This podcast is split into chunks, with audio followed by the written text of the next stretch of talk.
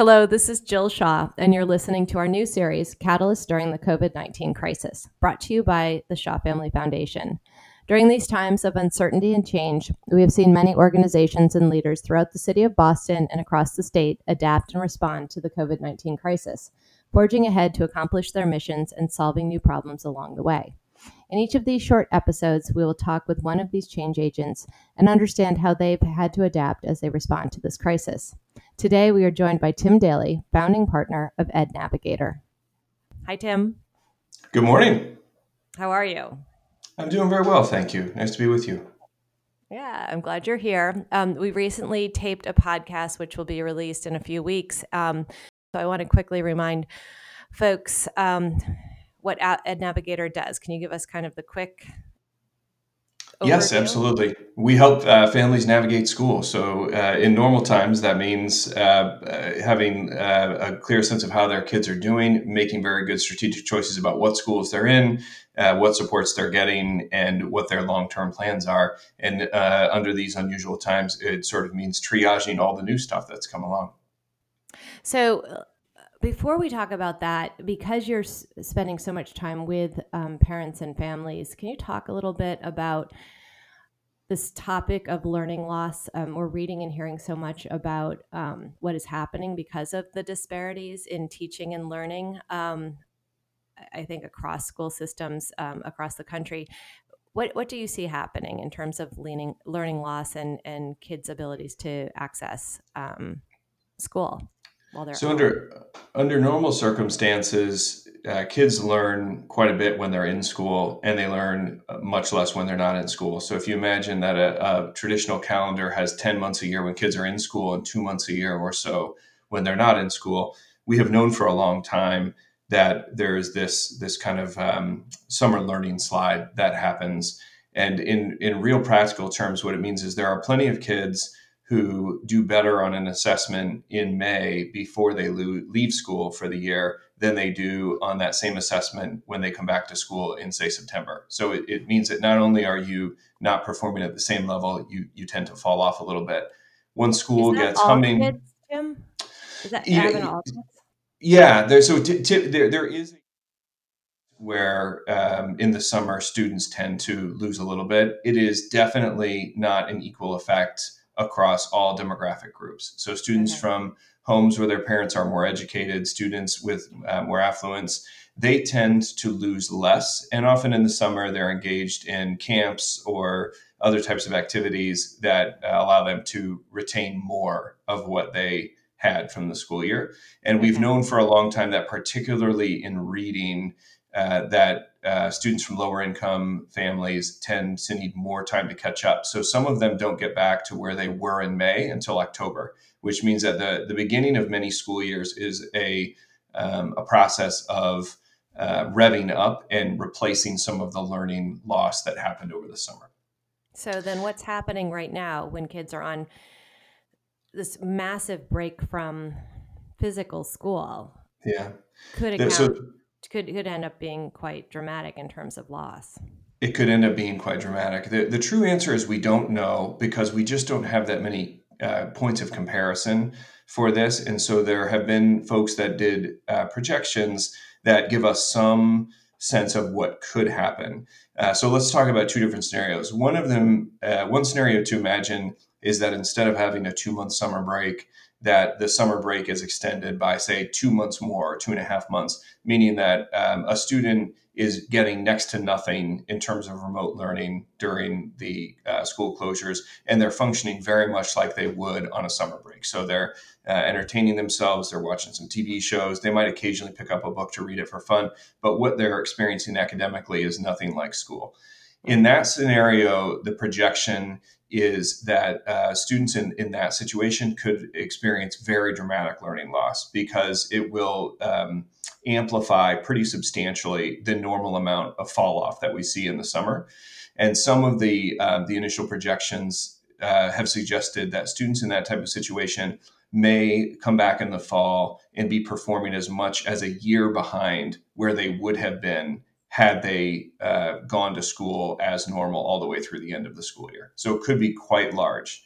On the other hand, there's the possibility that uh, of, of everything in between. So there are some students that are getting some learning at home during this time, and we don't know whether that will mitigate some of the loss or a lot of the loss there are some students who are who are doing all kinds of things out of school now. Some of them are probably doing as much or more as they ever did in school, and their parents may be spending more time with them than before, and they may have found some online things that they really love, and, and maybe those things are helping them quite a bit. Um, and so we just don't know. Uh, I assume that house to house, district to district, we will see some variation. But what what districts and schools likely should be planning for is that there will be a substantial number of students uh, whose uh, whose performance in the fall is not where they would have been otherwise. And I think that's safe to say. So, so let's think. So, I want to hear about the now, right now, um, and I want to just read a quick piece uh, from a quick segment from uh, an op-ed that was written by the Boston Teachers Union. Um, BTU and BPS, Boston Public Schools, came mm-hmm. to an mm-hmm. agreement on remote learning earlier this week. And so this was published in the Globe uh, a few days ago. Um, it says our collective solutions must call for more than just better online platforms. There must be a societal shift that prioritizes the immediate and basic needs many families faced before the pandemic began. If children are hungry, they cannot concentrate. If a family cannot afford a medical copayment, they can't purchase a new laptop if students are taking care of younger siblings um, or working during the day to support their family, they're not attending virtual classroom classes. If their parents have lost their jobs or are unsure about their next meal, responding to calls and emails from teachers, although well intentioned, is just not a priority. So, Tim, what do you, what do you think about um, the article? And has that? I, I'm sure that it these current times have changed the way that you're working, um, maybe even created incremental work for Ed Navigator? Yeah, I think there's a lot of truth in it. And families are facing exceptional challenges with things like access to the internet and not having devices. And that's on top of the stress that they feel about their economic situation and access to food and anxiety about about the whole outbreak and their their um, their health and well being. So I think that that is right. And it is um, smart for us to think about how we make fundamental shifts so any uh, crises like this don't exacerbate inequality. And that's what, what I hear in the op-ed. And I think that's, that's absolutely legitimate. This has exposed some really big gaps that we need to fill.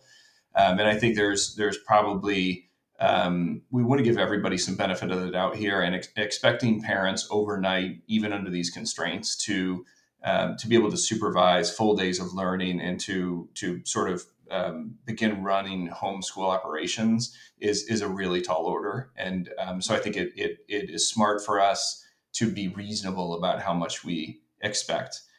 I do think though that on the other hand, we need to be careful about assuming too little of parents as well.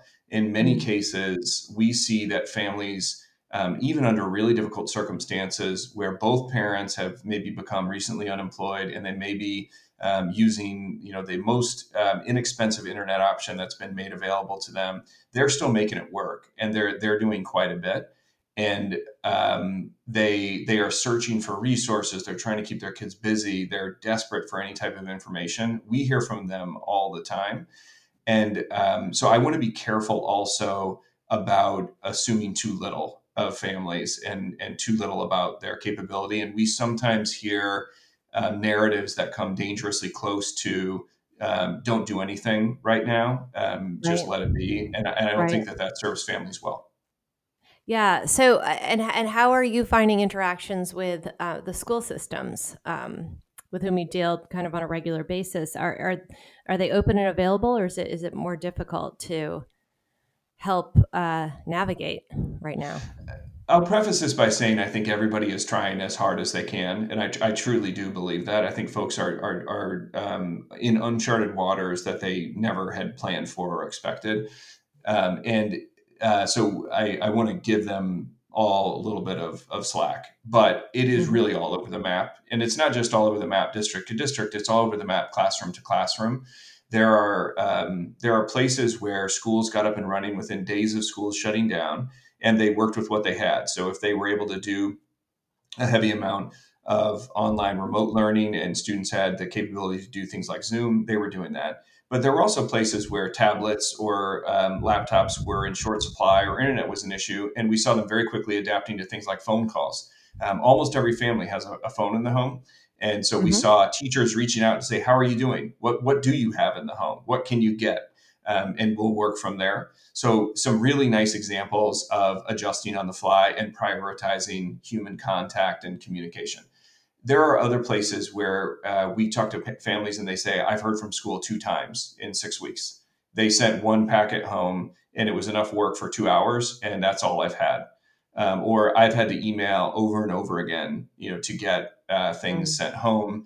So um, I would say there are, there are it really is all over the map, and there there may be a reason, you know, why why a teacher is struggling to get things out, but um, but I wouldn't paint it with a broad brush because I do think there's just so much variation. And in many cases, it's what a teacher or a class, or excuse me, a teacher or a school can figure out on their own. Yeah. And uh, it's probably too soon to really imagine the after this crisis, but do you think that it'll change your work? I do. Yeah. Um, I think for one thing, we shouldn't just focus on how do we get schools restarted. You know, I think there's some very nice um, thinking that is emerging about what it might mean to have hygiene protocols in place for hand washing and keeping um, the number of students in a classroom limited. I think that's great, but we also need to think about the long term and the short term differently. For some students, I think the academic recovery process will take several years because of how far behind they fall. And when I say the short term, um, I think the, the part of this scenario that folks are, are overlooking and that not enough uh, strategy is being put into is summer. And that is because in some cases, school will let out for the year and there will still be stay at home orders in place. So students will need mm-hmm. to still be at home, but schools will not be sending anything. And those phone calls and Zooms and things from the teachers are going to stop. And what are parents going to do then when they can't send their kids to parks? They can't go to the pool. And, and um, I really think that we ought to be uh, anticipating that and putting supports in place for what could be a really unusual summer. Yeah, that's a good point. So, on that topic, uh, for individuals who are listening or other nonprofits, what sorts of support um, do you need right now? Uh, what sorts of things need to be supported? And how do folks who want to support Ed Navigator's work um, do that? Yeah, uh, one one thing is that we we need to um, get information to families in um, in a relatively kind of bite-sized way that they can manage. One thing that we heard loud and clear at the beginning of this is parents don't want emails forwarded to them with like a hundred links to learning sites that they don't have time to check out. Um, and so, mm-hmm. one thing I would really encourage is folks who work in the academic space at the district level focus on curating things that are good and getting them to families in, in bite-sized chunks. So for example, we send something every day called One Great Thing for Tomorrow that is meant to help families prepare for the next day. And we will probably transition in the summer to doing something similar with less frequency that is meant to support families whose, whose kids are at home. And basically it's uh, it goes from at home school to at home summer camp.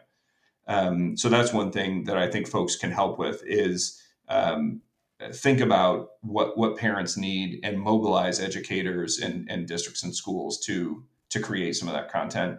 A second really important thing is that a lot of publishers and um, and uh, curriculum providers took down their paywalls during the outbreak, so students could mm. access materials that normally would require a subscription and they can now access those things for free. So Scholastic has done that. Um, that's been hugely helpful. Um, some of the other um, sites that uh, Prodigy Math is is now free, and those things are are great resources. I want to to emphasize how important it is that those paywalls stay down all the way through the summer because for some students mm. that may have been inching along, they can still continue to do things over the summer, and, and they should. And I want to make sure that we don't see at the end of May and the beginning of June all these paywalls going back up. Um, and that includes some of the other streaming content providers. For example, um, Netflix has made some great documentaries available for free on YouTube, and we know a lot of students are accessing those. Uh, let's keep them up at least until September. Um, I think that's really important too. And what about individuals who want to support Ed Navigator, which because you're really doing high touch um, navigation and support for families who need that kind of support in navigating uh, what schools are offering, whether they're whether we're in normal school or we're in these current times. And and so folks who want to support kind of that high touch care, how, how do they support you? Um, so a, a, great question. We we would like to support through employers who may even have folks on furlough. We, we would like to work with employers to ensure that they are supporting their employees, and we know that they want to. It's really difficult right now. Uh, we we for instance work with a lot of hotels whose operations basically ceased in in mm. March, and they they don't know when they're going to be able to reopen. We have made a commitment to them that we will stick with their families, and even though um, they are not able to, to underwrite some of the costs for the work that we're doing right now. We've told them we're not going to leave families in the lurch when they um, are in such a crisis point. And so I think one thing that we need is um, we, we need support to continue working with employers who frankly won't be able to contribute to this, but I think their heart is in it. So for instance, hospitals that have a lot of frontline employees who have been working around the clock, they may not have been able to monitor their kids' learning and we would like to be able to make support available to them. And so, something that that folks can do is if you have connections to employers that would like to be a part of this, have them get in touch with us, and also anybody who who wants to ensure that the the frontline healthcare workers who have been keeping us healthy and safe during this epidemic have support. Um, we would like to connect with them and figure out what we can do together. So, Tim, how, how do folks give to you directly? they can visit our website, which is ednavigator.com, or they can email me and I can uh, help them do that, tim.daly at ednavigator.com. All right, Tim, that is terrific. Um, thank you so much for taking the time to talk with us today. I have to say that I am signed up for one great thing for tomorrow. Your um, the email that you mentioned. I strongly suggest that anyone who's listening to this podcast go to your website and sign up for it. I find it fantastic, especially the prompt for dinner conversations. Yes. So thank you for that. Thank you. Thank you for listening to my conversation with Tim Daly, the founding partner of Ed Navigator. In this challenging time, we have observed individuals and organizations banding together to support each other. Superhuman acts of kindness happen every day, the effects of which are exponential. Needs that existed before the crisis have not gone away, and new needs present themselves every day. We can all be a part of solutions that positively impact our community, and we'll keep bringing you quick interviews with impactful leaders to inform and inspire you.